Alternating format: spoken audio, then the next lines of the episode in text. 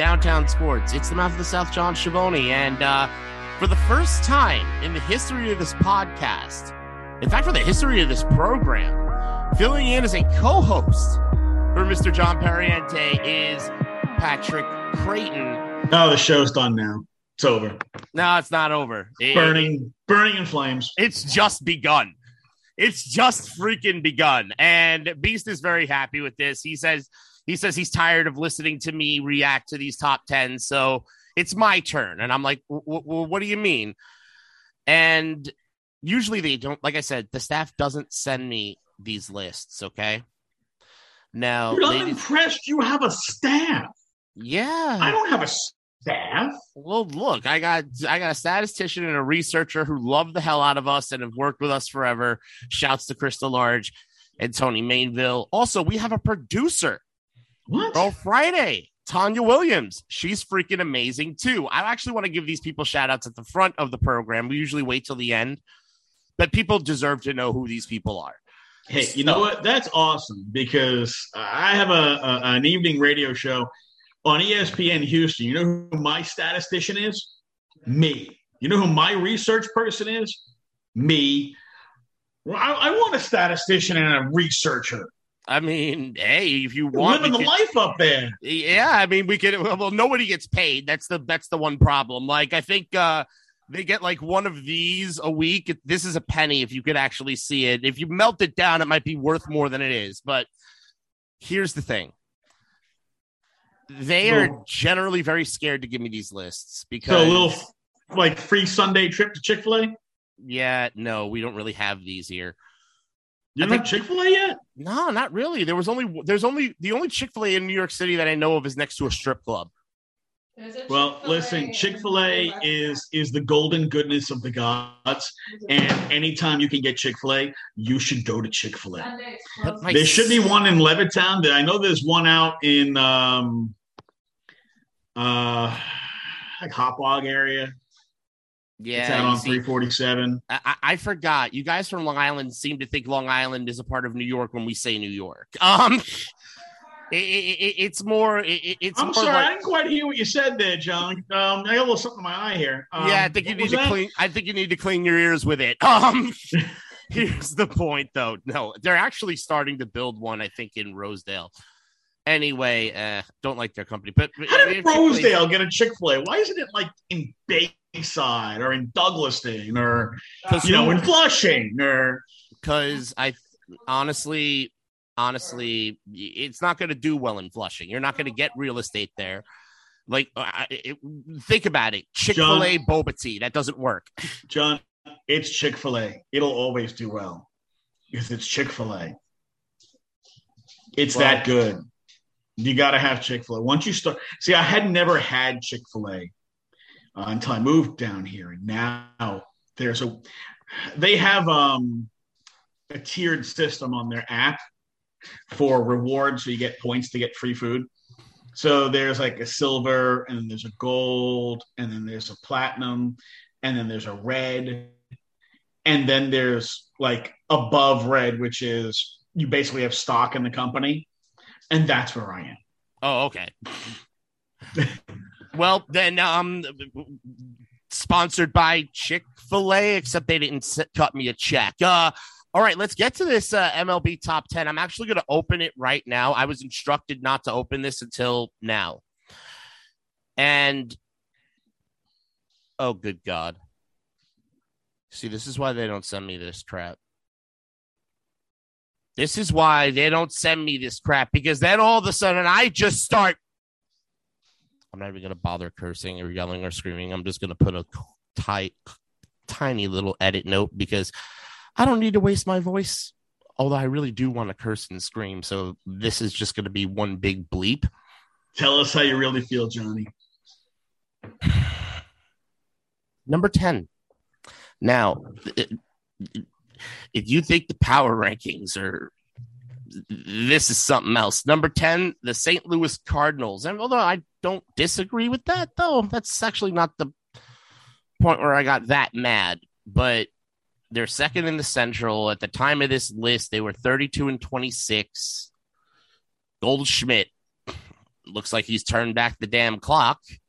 And well, Adam Wainwright. What? Wow. So this is the 2000 Cardinals. Well, um, it would it, it, would be the 2006 Cardinals with Adam Wainwright, um, which yeah. we try to forget that year actually happened. Yeah. Uh, and look, Paul Goldschmidt has been MVP level. Paul Goldschmidt. Uh, the problem is the the Cardinals will beat up in the pitching department. Mm-hmm. And, you know, for the last week or so, their staff ERA has been absolutely brutal. Now, usually the Cardinals are a really good pitching team. So when they're not a really good pitching team, we all tend to notice more, like maybe than any other team other than the Dodgers, yeah. where if your pitching is, is, is crapping out, wait, they're the Cardinals. Their, their pitching never craps out. So the Cardinals have been struggling. They've been beat up. They've had some injuries in the, in the pitching department. Um, they're in a weak division. So 32 and 25, 32 and 26, uh, not up to their standard of play per se. But again, you, you're in the right division. The NL Central is one of the two weakest divisions in baseball. Uh, you know, the, the, the other one is the, the NL East. Truthfully, the Brewers are the. I have to tell well, the truth. No, the two weakest. Well, the AL West is the AL West is competing though. The two weakest divisions are both centrals. Both central divisions are are the weakest divisions. But the Cardinals really their their number one team they got to catch is the Brewers. The Brewers are not that far ahead. The Brewers have their own issues, and they, they by the way. Be, you just mentioned them. They're number nine. Uh, They're number 33 nine. 26. Uh, first in the Central. Uh, they lost six straight, though, to get there. See, the I think, and it's probably fair. I mean, look, the Brewers aren't going to continue to tank, but they they are going to have they have to do something about the offense, right? It's all right. Josh Hader blew a game. The whole world exploded I because Josh Hader never blows a game. So he blew a game. Yeah, he, Beast, he Beast texted runs. me right. He texted me right. He said, "Why did you speak that into existence?" I'm like, "Because I told you he wasn't going to have a zero ERA forever." The fact that he waited until June to give up a run, you should be, if you're a Brewers fan, on your knees thanking every deity that's ever existed. Like, f- find a picture of the flying spaghetti monster and, and give it a burnt offering for what Hader has done so far. So uh, the biggest issue with the Brewers is the last week they're hitting 190. Yeah, right. They they are not hitting, and while you know the very early returns on the Christian Yelich deal were, oh my gosh, they totally stole Christian Yelich. Look, he's the MVP. Well, look what he's done since then. Yeah, it's not pretty. Um, and they're gonna, you know, wind up paying him a lot of money, or they're gonna have to, well, replace him. And I don't know the Brewers. Look, they're they're not a team that has a ton of money. I think the Brewers will probably max out their payroll at 130 million, 135 million, probably max Q for them. Uh, they are a team that I think they need the Wilpons as owners. I think they would actually get a 180 million dollar payroll out of the Wilpons. They'd be well, better. The, only if Bernie Madoff's out of jail. Yeah. Uh, but the Brewers, look, they are the smallest market team in baseball. They're like market 36. Wow. Right? They're the smallest market in baseball. So every time you hear Rob Amster, well, the small market teams, the smallest market is market 36. So when he says small market, he's blowing smoke up everybody's tail. There's no small markets. Not everybody is New York, LA, Chicago, but it's not like, you know, they're playing in Des Moines. They're freaking Milwaukee. So, uh, but Milwaukee, you know, traditionally they're they're a lower payroll team and they've got to find a way to, to boost the offense because their offense is what is the most needy right now. They have some really good pitchers that most people don't know about because, well, they pitch in Milwaukee. Yeah, that team can pitch. They have two all stars as their number one and two. In fact, they're probably the third best staff in baseball behind a healthy Mets staff and a Dodgers staff. They they they've got to find a way to boost the offense. That's their biggest issue. The Brewers, uh, right now, I'd still say they're the favorite to win the NL Central. Well, right now, luckily for both of these teams, the other team has sucked just as bad while they've been sucking. So I guess it kind of worked out for those two teams right there. Uh, albeit Milwaukee did have to brush back to the pack. Let's stay in the Central for number eight. And I called it. A lot of people that said I was crazy. They said I was nuts. I said that Urshela trade the Twins, if they get anything out of Gary Sanchez, it's a win. Then they sign Correa. Ladies and gentlemen, welcome to the Luis Arraez led Twins. 359 batting average, 447 on base percentage. Urshela is hitting like over his last 12 games, 350 with two homers and nine RBIs. He's hitting better Byron as a twin than he is a 15 Yankee. homers. Byron Buxton's got 15 homers. I'm talking by hook or by crook, legal or not, the Twinkies have to find a way to make sure Byron Buxton stays healthy for 145 games. That dude is a legit stud player if they can just keep him on the damn field. Uh, their pitching is a little better than I think a lot of people expected.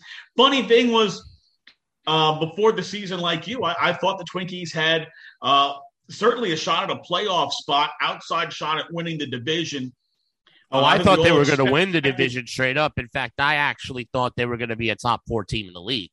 I didn't think they'd be that good, but I expected more from the White Sox, who have, uh, well, their biggest their biggest obstacle they have to overcome is the guy who's filling out the lineup card.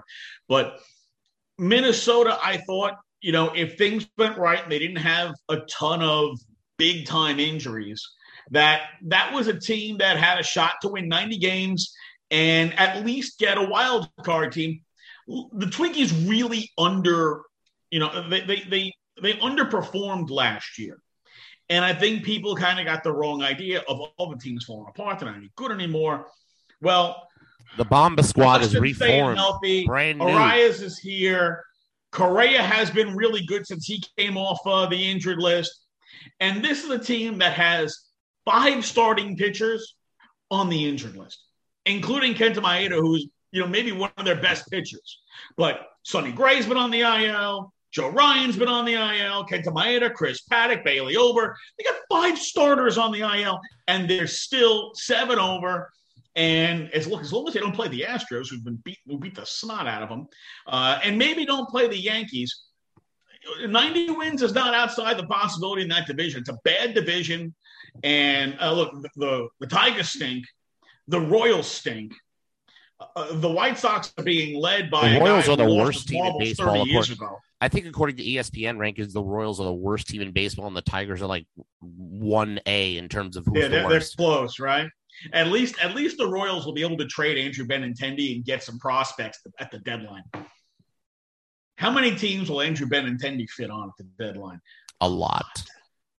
Uh, there, there, there's one in the Bronx that I'm thinking of. You know, right now, I- it's just coming to my head. I just, I, I just see the the four train. You know, just pop up in my head right now. You know, but then again, the Yankees don't have a good uh, history with taking former Boston stars. I wouldn't do that. Number seven, nice little segue. You know, Johnny Damon worked out okay. Yeah, nobody else did.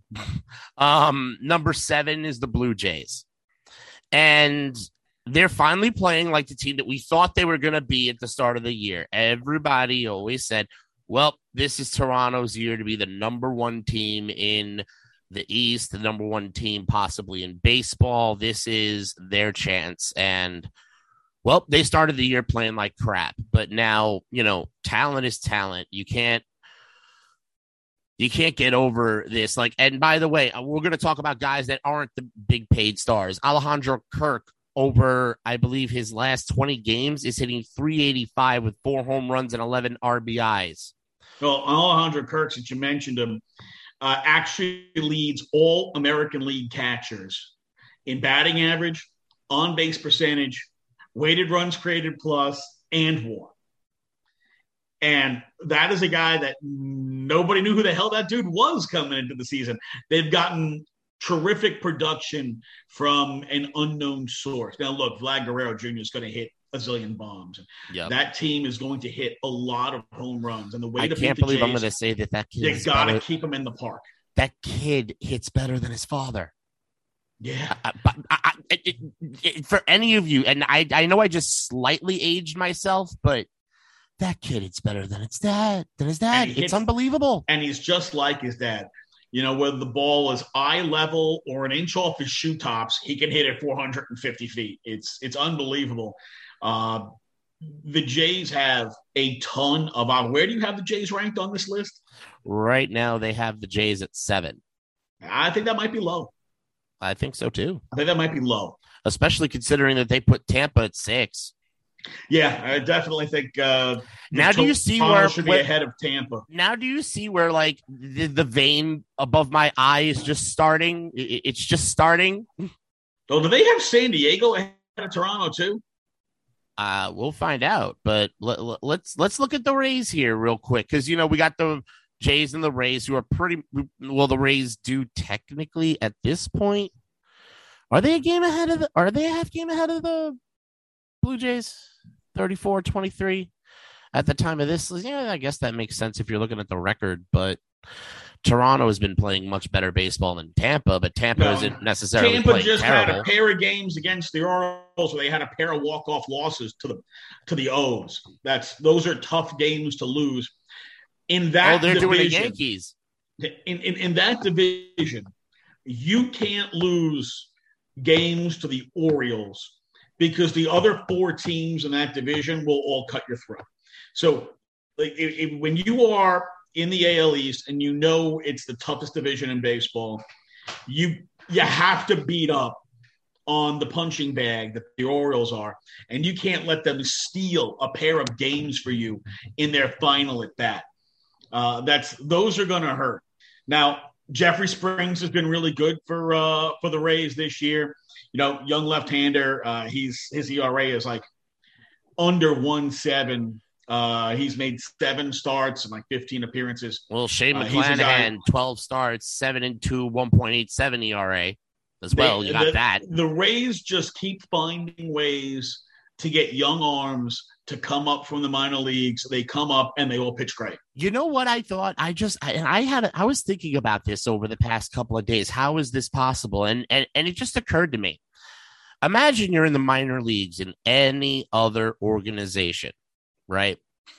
Hell, even the Pirates, uh, even the Pirates, because you don't want to be in the minor leagues of the Pirates. It, it still sucks whether you get to the You don't want to be anything to do with the Pirates. Exactly. So uh, aside from the Pirates, if you go on Tampa, whether you're double A to triple A, if you have any sort of talent and can help the team, you're going up. And not only are you going up, you're going up to a title contending team. Every year they're contending for division championships, they're in league championship series maybe the motivation just because like imagine you're in AAA, you're one injury away from being a superstar, maybe getting traded off as a trade piece to another team, getting signed for a bunch of money.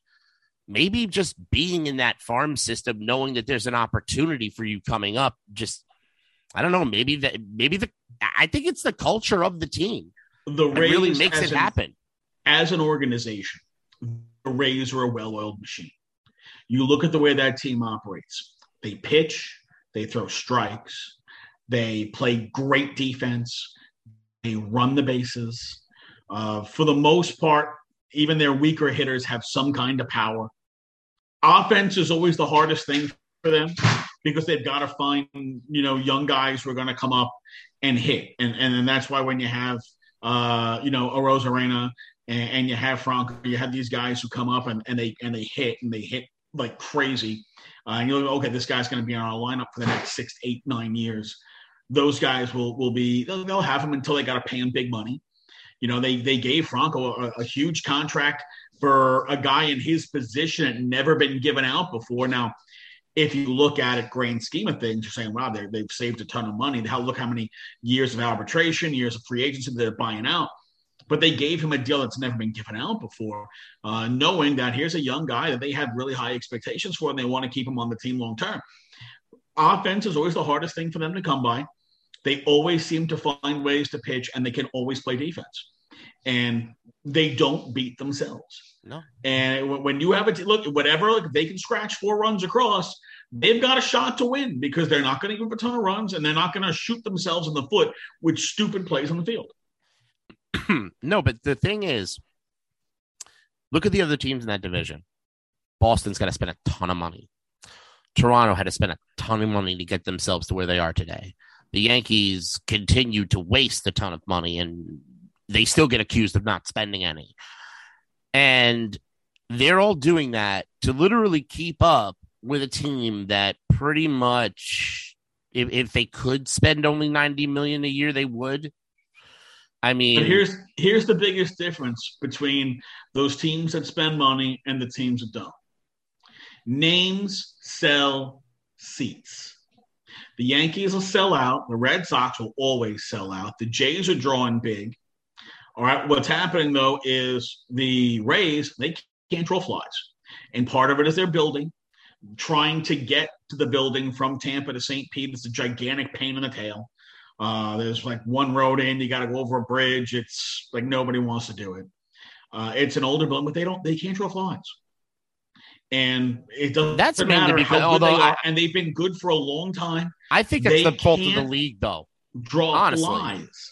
Th- that, and that you don't be. draw, you can't you can't spend if Exactly. you don't draw. But it shouldn't be. It shouldn't be that a te- that an organization like Tampa doesn't have MLB literally pushing how they're like hashtag hashtag uh fru- hashtag Scrooge McDuck or something. You know, just just to get it popular. Like I don't know who were. I don't know anything about social media, but I swear to God, there are people that do, and Major League Baseball seems to employ none of them at all. They, the bottom line is they need a new building, and they need that building in Tampa, and they're probably not going to get it anytime soon. You know, they've they've got their lease in St. Pete. They need the building to be in Tampa. It's it's not a great situation. Baseball knows it's not a great situation. They tried to come up with that split between Tampa and Montreal. The league put the kibosh on that. If they had at least half their games in Montreal, you know what? They'd sell out. if the Rays went to City's been- Montreal, they'd sell that out. city's been Number five, San Diego Padres. Um, okay. I mean, Manny Machado is great, but his batting average has dipped slightly. Um, Cronenworth is hitting what 444 over his last five, three homers though. That, that's cool. Musgrove is great. Ranks fourth in the MLB as a starter. 1.64 ERA, 10 starts, six and 0 record. Why does this seem very eerily similar to last year to me? You know, when the Padres had a great first half of the year and then all of a sudden they just fell off and didn't even make the postseason. Like all of a sudden here came the San Francisco Giants. the issue with the Padres is all their depth is at pitching. When they lose hitters, they can't really replace them.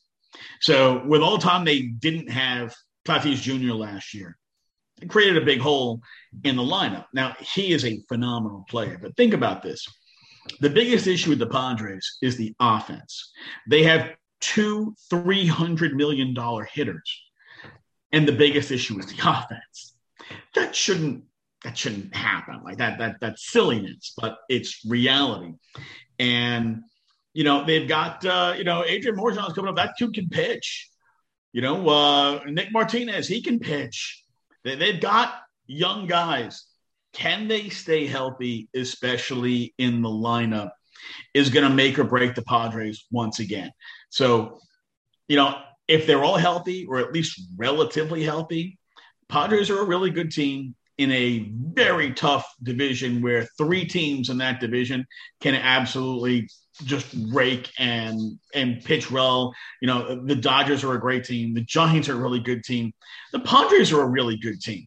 And then you have, you know, the D-backs and the Rockies. But that that division is three deep of three teams that could win just about any other division in baseball. So I don't have a problem with the Padres being where they are. I think the Padres are a very good team. I also think they've they've they've got to avoid the injury bug, and they really need another bat. Number four. And this is where I expect you to go off on a tangent a little bit because uh, you know these guys very, very well. I like to call them the cockroaches of baseball. They just don't die. You could strip them, bleed them, take their hitters and pitchers. You could take all of their best players, put them on other teams, and the Astros, who are number four, will just never go away. They have like what a nine game lead now in the West. I think four is about right for the Astros.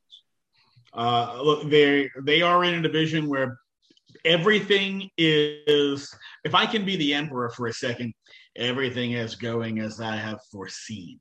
Oh, there we go. The Astros are winning, and everybody else. So Dusty losing. Baker's Palpatine. Um, I'm okay with that.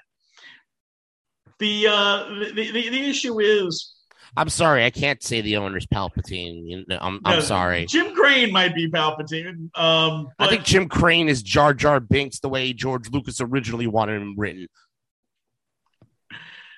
Jim Crane, listen, Jim Crane is Jim Crane is a good owner. Jim Crane has done everything he said he would do as an owner, which is unfathomable in today's sports landscape. When the Astros stunk, he said, Look, we stink and we're not spending any money. We're rebuilding the, the, organization from the ground up. When the time is right, I promise I'll spend money. Then he did. And the Astros have had a, a, a top 10 payroll. Hell, the Astros have had a top three payroll. So he has spent the money. And people get on him because if you look at what the Astros have done, they let Dallas Keuchel walk. They let Gerrit Cole walk. They let Charlie Morton walk. They let George Springer walk they let Carlos Correa walk. The truth of the matter is, they've replaced all of those guys from their farm system, which MLB and Baseball America always says is a garbage farm system. Yet they keep bringing up these guys who can all play at the major league level. So the Astros, kind of like the Rays, and, and, a lot of credit goes to Jeff Luhnow, who you know, is kind of a line, you know what. But a lot of credit goes to Jeff Luhnow because he built the engine, and James Click continues to run the engine. Like the Rays, this is a team that doesn't beat itself. They pitch, they throw strikes, they play defense, they hit for power, uh, they get on base, they draw walks, they take pitches. The Astros don't beat themselves. And, to me, as long as they make the postseason, it does. It doesn't matter whether they won the division they're a wild card team. To me, it almost doesn't matter what Houston does in the regular season. But Justin Verlander is just what what is what what Justin Verlander's right arm was blessed by God. I, I don't That's the only way it. you can explain it. The guy doesn't pitch for two years. He has Tommy John surgery. He's 39 years old. He comes or, out and he's throwing 96 miles an hour. Or maybe he uh maybe he uh sold his uh soul to the devil for five more years. I don't know. One of the two. Is Justin Verlander almost baseball's equivalent of Tom Brady. Going to pitch till he's 45. He's going to set a bunch of records. He's got multiple size. He's got an MVP. He's got a ring. He's got a super hot model wife. Might have another ring. Might have another ring by the end of this year. And think about what the Astros are right now, right? Lance McCullers Jr. hasn't thrown a pitch. He's their second best starter. You had uh, uh, Jake Odorizzi, who was pitching lights out, suffers a freak injury that we're all like just thankfully he didn't blow his Achilles. So you're down two starters. You've had your your closer Ryan Pressly started the year with a bum knee, had a missed time. Um, still kind of figuring it out, but I think he will. His velocity is back up. And he started the year throwing 91. He's back up to 95. But Alex Bregman has been terrible. Yuli Gurriel was the batting champion last year, and I think he's hitting about 100 points lower than he did last season. Wow. The catcher spot is a total black hole. They are platooning Chas McCormick and Jose Siri, and I'm using the word platooning incorrectly, but it's probably the best way I can explain. It's, it's a timeshare. It's not really a platoon. One guy's not a righty and the other guy's a lefty. They're both right-handed hitters.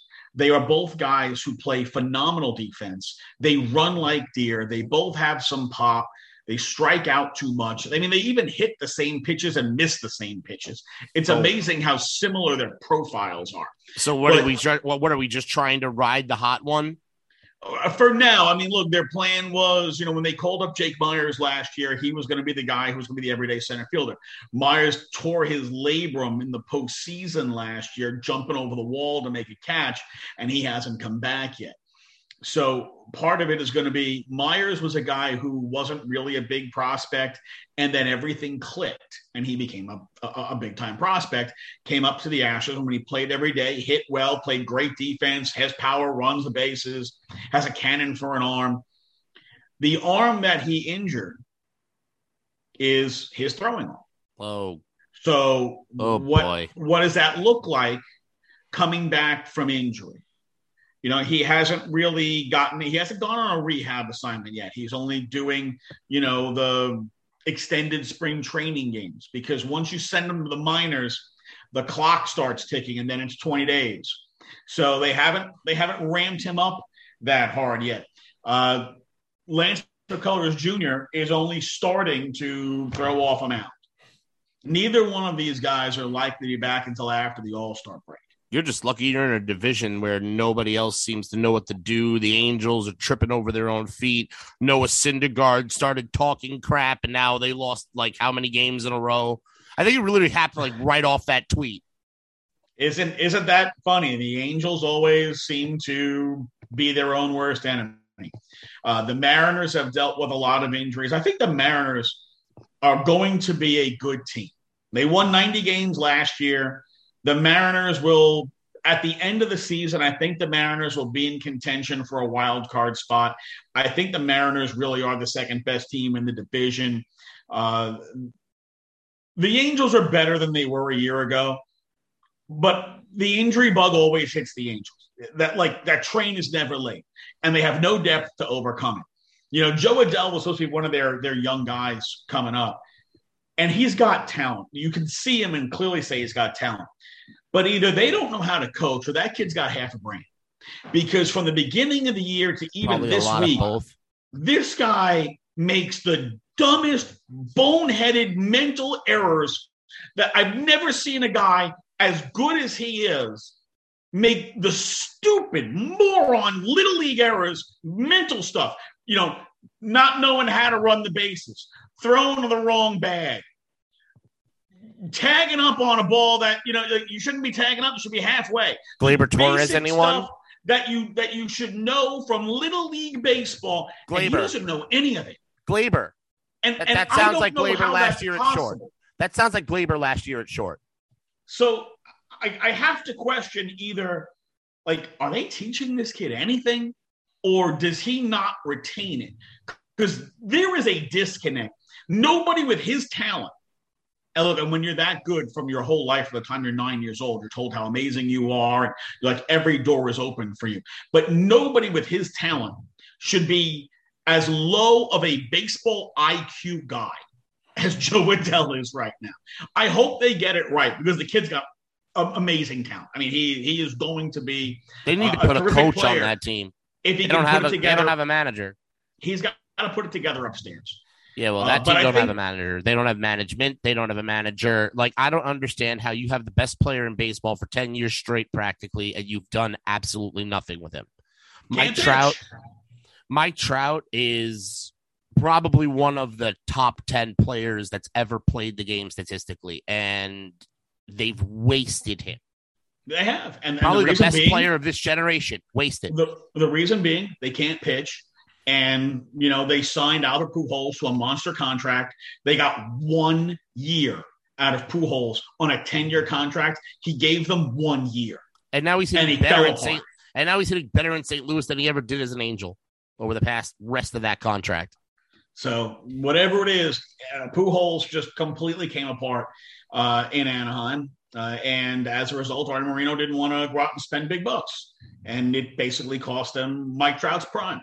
As far as the Astros go, because the division is weak, uh, I think that they are basically a lock to win the division. Yeah. I also think the money they did not spend on Carlos Correa is money they will be able to use at the deadline yes. to get another starter, they get some that. bullpen help. How about Chicago's catcher?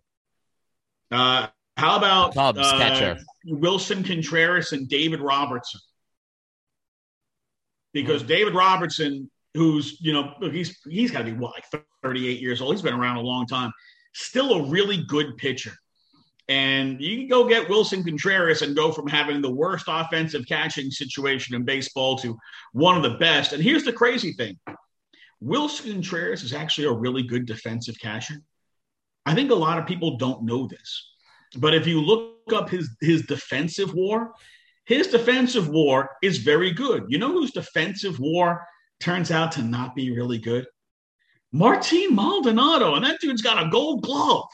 So yeah, the Astros need to do something about the catcher position. Uh, and look, I so think do the Yuli, Mets, so do the Yankees, and I think all three of those teams are going to be in on the Contreras sweepstakes, and maybe even the Dave Robertson sweepstakes if you're the Mets. By the way, uh, I, this is the part of the list that pisses me off. Now, I think Yuli Gurriel's got about another month to get it figured out. And if he doesn't get it figured out, I think at that point the Astros got to start making a decision because you can't have a first baseman with a 218 batting average. Not at all. That just doesn't work. Uh, hey, maybe maybe uh, we maybe uh our number three team, the New York Mets. Maybe we got somebody for you, Mister Dominic Smith. Maybe if you got somebody for us, you know, we might have somebody for you. At this point, I, I think the Mets would probably wind up selling Dom Smith rather cheaply because yeah, he's been terrible this year. And he's just some guys, when they get regular playing time, like he did have at one point, hit the snot out of the ball. And when they don't have regular playing time, they can never find the groove. And it looks like that's Dom Smith. It, you know, it's Pete Alonso had a monster rookie season and it, it displaced Dominic Smith, who's had to try to learn how to play left field. He's not a good left fielder, by the way. No. Uh, it's he's been kind of disaffected uh, that way, and it's it's put him off, and and he's been he's been up and down. I think if he could get regular at bats as the first baseman, uh, somebody will be interested. I think the best thing that Dom Smith can do is go down to AAA and hit the hell out of the ball and make himself desired to the Mets can trade him. Uh, yeah, exactly. Realistically, make it so that Mets- Houston calls them because that, that that's literally if I'm looking at where can Dom Smith go because that that's my only thought process is where do I send Dom Smith that's going to get me an arm that can pitch a baseball. I don't know if that's Houston though. And I don't know that Houston's going to be willing to give up much to get him because obviously you know his clock is is long ticking. Um, I don't He's know younger than value, Alonso though. I don't know how much. Everybody, everybody seems to forget that he's like two years younger than Alonso. So you know, he got a lot of time value, with Dom Smith.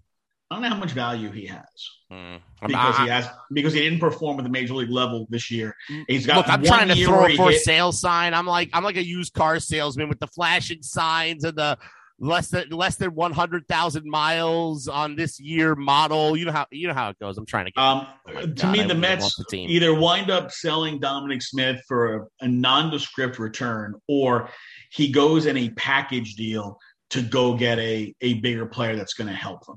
Yeah, they uh, need an arm. In my and, and, I think that might be the way they go. I think he might wind up being in a package uh, to go get a starter because you know think about what the Mets are doing.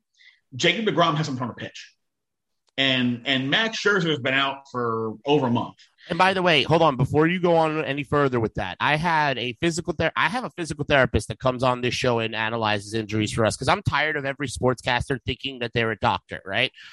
You know what she told me? And uh, a lot of people don't believe it. She doesn't think you're going to see DeGrom this year. And she said it's about a 50 50 shot you see Scherzer. I think we need to be fair about Jacob DeGrom. He's been dealing with arm injuries for two and a half years. Last year, they manifested themselves more than they had in the previous years where and he's throwing like a no hitter, and all of a sudden his arm flared up, and, and now he's got to come out of the game. The fact that he still hasn't had any surgery tells you that whatever it is that's wrong is still lurking underneath the surface. And until he has that corrective surgery, it is going to continue to lurk under the surface. Um, Max Scherzer has thrown a zillion innings. Now he's been one of the most durable guys in in all of baseball, but he's also thrown a zillion innings. You know who threw a zillion innings and was one of the most durable guys in all of baseball? Justin Verlander. and eventually his elbow snapped out. I hope that's not the case with Scherzer. But look, Scherzer has been dealing with some arm issues now since 2019 when he was on the Nats and they won a mm-hmm. title. He was still, they had a baby him down the stretch. He was having some issues where all of a sudden his velocity is down four or five miles an hour. It was inconsistent. One game is throwing 96, another game is throwing 92. So it's it's kind of been coming with Scherzer also. Hopefully the time off uh, will get both Scherzer and DeGrom right where they can make this run. But if I'm the Mets, even, even if they make the run, it might cost both of them next year. I'm going to tell you straight up if I'm the Mets, I, I am not letting these guys near a mound until it's almost post. Like you have to. I, right now, honestly, they're playing this well without them. Megill is back, so now you have a pseudo ace at this point because Tylor Megill. Oh no, I saw Tylor Megill get his butt kicked the other day, and I know it was yeah, an aberration but... for him this year, but Megill doesn't have the track record of a Degrom or a Scherzer. Not at all. Hopefully, he will continue to pitch well, but it's you not... got Carrasco there, you got Bassitt there, and that that low key has been the was the best move the Mets made that all. Chris Bassitt's a good pitcher, and you know Oakland had a lot of you know those under the radar good pitcher type guys.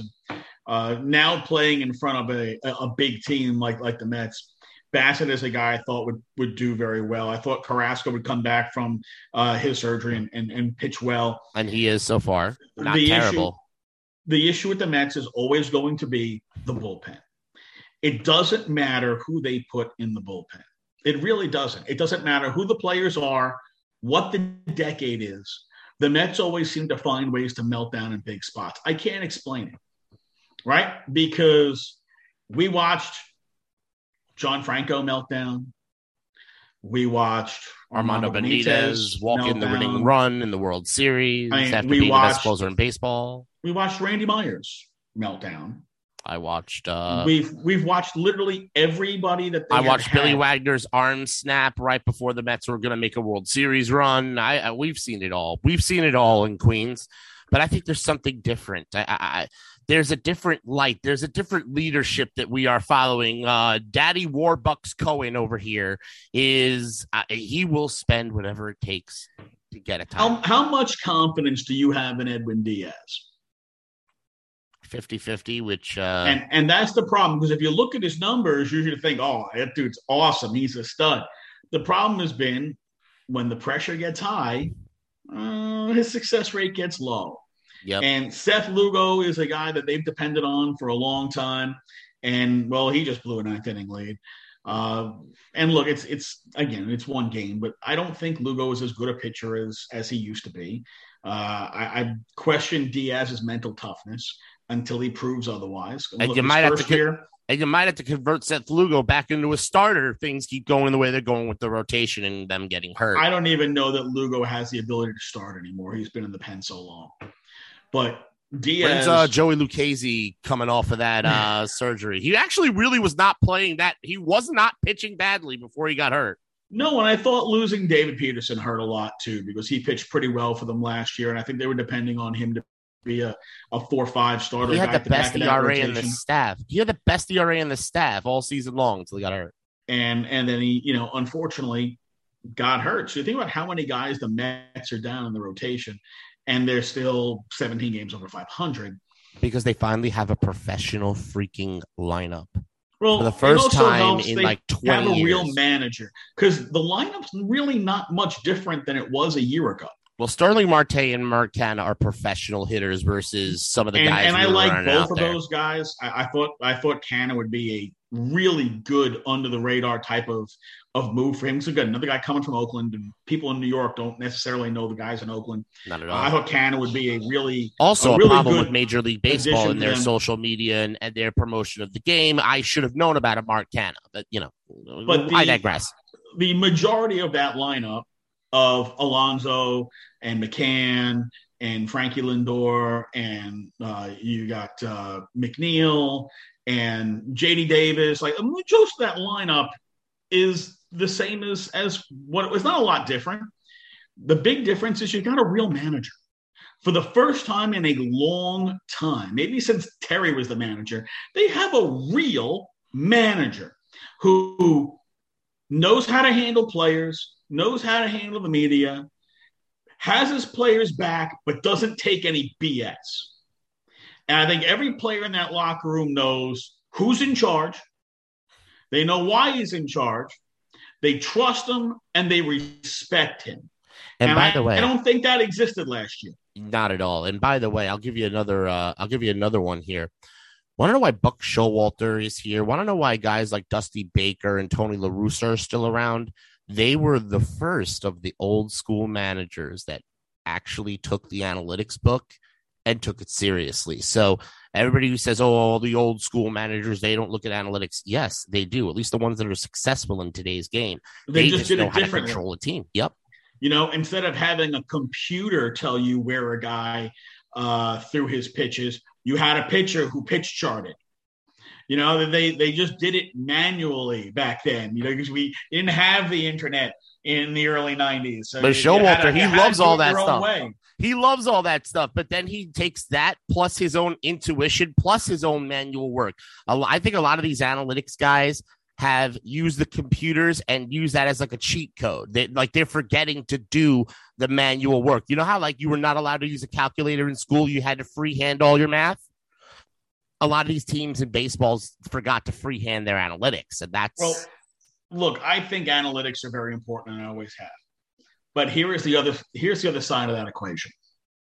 As a manager, you have to know your players and have a feel for your players. And we have seen too many instances of managers who can only work by the book. They have no feel for their players. We saw it in the World Series with Kevin Cash. I got to look at my book. So what? Blake Snell hasn't given up a hit. I got to take him out. Why? He's picking up one hit. and you ruined Blake Snell's entire career off that. Like his Why career ended. Pull him for a lesser pitcher. That dude's a Cy Young winner, and I, you know what? I'm going to go to this like random middle reliever. That was the dumbest thing. You saw um, Dave Roberts does this all the time. Dave Roberts has his book, and uh, damn it, if he's not going to stick with that book, no matter what. Uh, Thank Kevin God, Aaron. Thank God Aaron Boone's finally gotten off the book a little bit. You're starting to see Aaron Boone use some feel. By the way, here's the thing that pissed me off about this list. One of the now my the vein in my head. Why are the Dodgers ahead of the Mets on this list, Pat? Can can you explain it? Because it doesn't make sense to me. They're not better than the Mets. Uh, they were they literally could have they, were up two games to none on that four game stretch that was really supposed to show who was the best team. da, da, da. I think the Mets winning the last two games of that series showed me that the Mets are a better team because you come back from down from 0-2 in any sort of series to either tie it up or win it. That's a that's a victory for the team that had to make the comeback. Oh yeah, the Dodgers are generally more healthy than the Mets. Uh, and and John, that's kind of what this is. I mean, I think whether whether you have LA two and the Mets three or vice versa, I don't think there's a big argument to be made either way. The biggest thing going in the Dodgers' favor is that even though uh, you know they've they've had injuries to Kershaw, they've had injuries to Heaney, and you know now Walker Buehler might be having uh, his own injury. Overall, they've been healthier than the Mets. Yeah, And you know, so they've got a little bit uh, you know, better record than the Mets, but you know what? well, let's they, see. They, Actually, they still have. no. you got to no. keep this in mind. You got to keep Oh, this in technically, according to winning percentage, they do. Yes, they do. But they're the same uh, degree of. Uh, they're both uh, 17 games above 500. Yeah, I think I the Dodgers winning like a percentage little- slightly better. They, they've got a little bit better record, not a lot, a little bit better record than the Mets. But if you look at the Dodgers' run differential, it's the best in baseball. yes.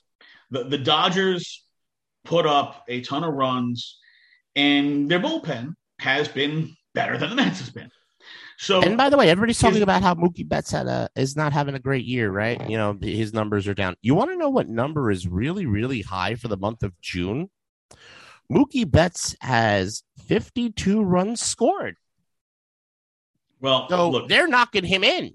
Mookie Betts is a really good player, and while he may have had his best season uh, in a year where the Red Sox were clearly stealing signs and relaying them illegally, and uh, you know, basically somehow, some way, baseball blamed this on one rogue employee in the uh, in, in the video box office and no players did anything because wrong. he was associated with the Astros.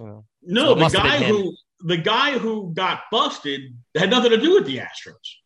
He was just a, a Red Sox employee in the video room who, you know, was the one rogue employee. The guy who was at the Astros was Alex Cora. yeah, Um, you know, he got suspended for a year, gets fired, then he comes back to your surprise. yeah. But you know, Mookie Betts is, is a really good player, and and this is you know if you're a if you are a great player, whether you're and here's the thing, let's, let's be real, every team in baseball is sign stealing, every single one of them. The Astros happen to be relaying those signs with bangs on a garbage can.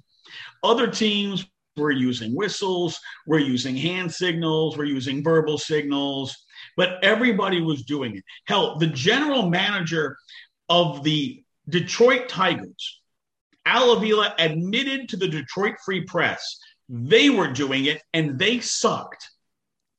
Every team in baseball did it. The difference is the Astros had a former player who was pissed off that he couldn't beat his former team for two years. They kicked his ass in his career year. They kicked his ass to the tune of a 9 ERA, and the spiteful little bitch went and ran to the athletic and ratted them out. That you is the what? only difference between the Astros and every other team in baseball. Because if you remember in that 2017 season, baseball investigated the Astros for sign stealing no less than five times. And every single time they found nothing. So either A, baseball's the Keystone Cops, or B, they knew and they his, swept it under the rug. And you and I both know the answer was freaking B. it's Rob Banford.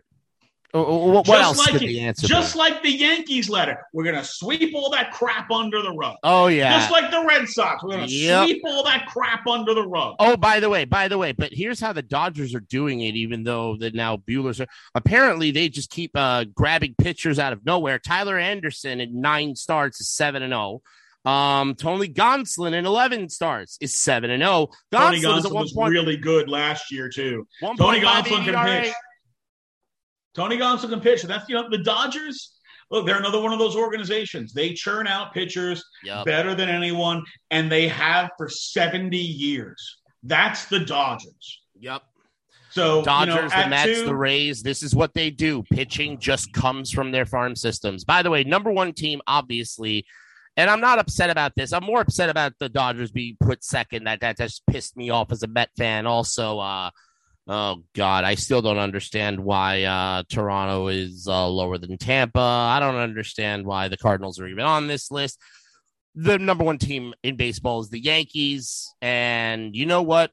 I really hate this. Not just because I'm not a Yankee hater, but I hate the fact that Brian Cashman is being made to look correct when he did every wrong thing this offseason and he's still being freaking rewarded for it. You know what? This is what the Yankees were supposed to be last year, Mm-hmm. but they couldn't avoid the injury bug. Right, This is what the Yankees were supposed to be the year before, right, couldn't avoid the injury bug. right. Can the Yankees avoid the injury bug that ultimately is going to come? Because Aaron Hicks has spent a lot of time on the IL, and Aaron Judge has spent a lot of time on the IL, and Giancarlo Stanton has spent a lot of time on the IL. And you know what? You know, And Severino has spent a lot Luis of time on the IL. Severino back has been a huge boost for that rotation. Nestor Cortes, we're not going to Jim Cock this, by the way. Uh, Nestor Cortes has been terrific. And here's the crazy thing he's throwing with less velocity and more success. Because as Greg Maddux once taught the whole world, you don't have to throw 100 if you can put the baseball anywhere you want it. And right now, Nestor Cortes can put the ball anywhere he wants it. And for years, and I've been saying this as a for the Yankees for a while. Nestor Cortes looks really good. He just never threw 90. He never threw 95. Now his velocity is actually starting to uptick the more he throws. But um, you ever notice that whenever he came in in long relief, nobody scored? Like all those playoff appearances when he was in from like the third to the seventh inning and uh, no runs were given up by the Yankees. Everybody just seems to forget about all that. Look, Nestor Cortes has shown starter- you the guy could pitch. For years, he's shown you. The worst starter on the Yankees is Jameson Taillon. He's got a 273 ERA. Yep. He's now look. Last year he got off to a six very and one, start. 11 start, uh, 11 starts, six and one. Last year Taillon got off to a hot start and then faded, and I think part of that was that's a guy who's missed so much time with so many injuries that after getting the full season under his belt, even though he you know faded down the stretch, could he rebound this year, be a little stronger? And look, that will be a that's going to be a big difference for the Yankees going down the stretch. Is Taillon now able to pitch the whole season and not fade? Because like him, hate him, whether you think he's a D bag or not, Gerrit Cole can pitch. And he might have an occasional bad game here or there, but he does. But at the end of the day, Gerrit Cole can pitch and he wants the ball in a big spot. Jordan Montgomery is very underrated. He gets the job done. Severino has come back and looked terrific. Cortes looks like a young star. Jameson Taillon's your fifth star with a 273 ERA. You're in a Their good position bullpen is always good. And the difference for the Yankees this year is instead of being on the IL, Aaron Judge in you know essentially a, a contract season looks like MVP Aaron Judge. And the offense has looked like the offense that everybody thought it was going to be a year ago. And even though maybe the entire locker room thinks Josh Donaldson's a D bag, maybe he is, it's not affecting them at the plate. They're hitting. And, and they've got the second best run differential in, in all of baseball and the best run differential in the American League by a large margin. By the way, I think the third best run differential is the Mets, if I'm not mistaken. And everybody always thinks Yankees and the Mashers and the offense. The Yankees have one of the four best pitching staffs in all of baseball. They do. And that's overall when you consider the fact that the Mets pitching staff is depleted some right now and the Dodgers pitching staff is depleted some right now, you can make an argument the Yankees are the best rotation right now, today. Who's healthy, who's pitching, who's not. They're number one right now. And if the Yankees can pitch and avoid the IL, the Yankees are the juggernaut that everybody has thought they were going to be for the last couple of years. And that is bad news for everybody else because we all know the Yankees are not afraid to spend the dollars. The Dodgers are not afraid to spend the dollars. The Mets are not afraid to spend the dollars. Who's one, two, and three? You know what? There you go. That was the MLB top 10. Wasn't as crazy as I thought it would be. Had a little bit of a aneurysm in certain places. That's because we cut that part out. Yeah. Yeah. Ah, well, you can hear Downtown Sports on now 19 different platforms Anchor, Breaker, Spotify, Radio Public, Overcast, Pocket Cast, Google Podcast, Apple Podcast, Castbox, Bullhorn, Podbay, Listen Notes, Podcast Addict, Verbal, Castro.fm, Stitcher, Amazon Music, Amazon uh, Audible, the book app, and Podvine. 19 different platforms. I, I there's probably a lot more and I just don't know about them. But you can find us. We're downtown sports. We are where sports come home. Pat, I want to thank you for coming on the show. What did you think of this uh, top 10? Good, bad, ugly? What'd you think? We got you got about a minute. I didn't think it's it's terrible. Um, I mean, look, some of the teams, uh, you know, outside the top five, I think we talked about that earlier. Ones I, I thought Toronto was a little too low, Agreed. um, but realistically, uh, I don't think it was a a terrible top ten list. I'm not as uh, What would put you off as you are What would by the Mets grade and the Dodgers. Um, I think Yankees, Dodgers, Mets, Astros is probably that's probably about right. All right. So uh th- so uh Chris and Tony get an A from uh Pat Creighton. No, the top four was solid. Okay. what do we think about the rest? All right. So that Eh, was Pat- probably still a B. I mean, look, they had some Right. teams I, I thought might be a, a little, but you know what is low? They're, they're they're one spot too low. They're two spots too low. Uh, you know, it's not like somewhere in there they've got okay. Here's It's not uh, like they threw the Braves in this week. they didn't put the White Sox in there and say, yeah, the Okay, White good. Sox are number eight. Yeah, no. okay, good. Thank God.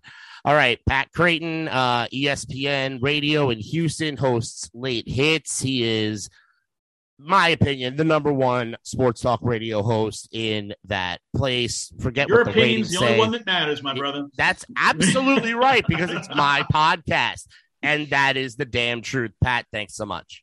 Nah, no problem, brother. But always appreciate you uh, giving me a little time. All right, for the Beast of the East, Jonathan Periente had to take the week off for Chris DeLarge, for Tony Mainville, for Tanya Williams. Thank you for all that you guys do, for all of them, for Pat Creighton, It's Mouth. We're out. Thanks for listening.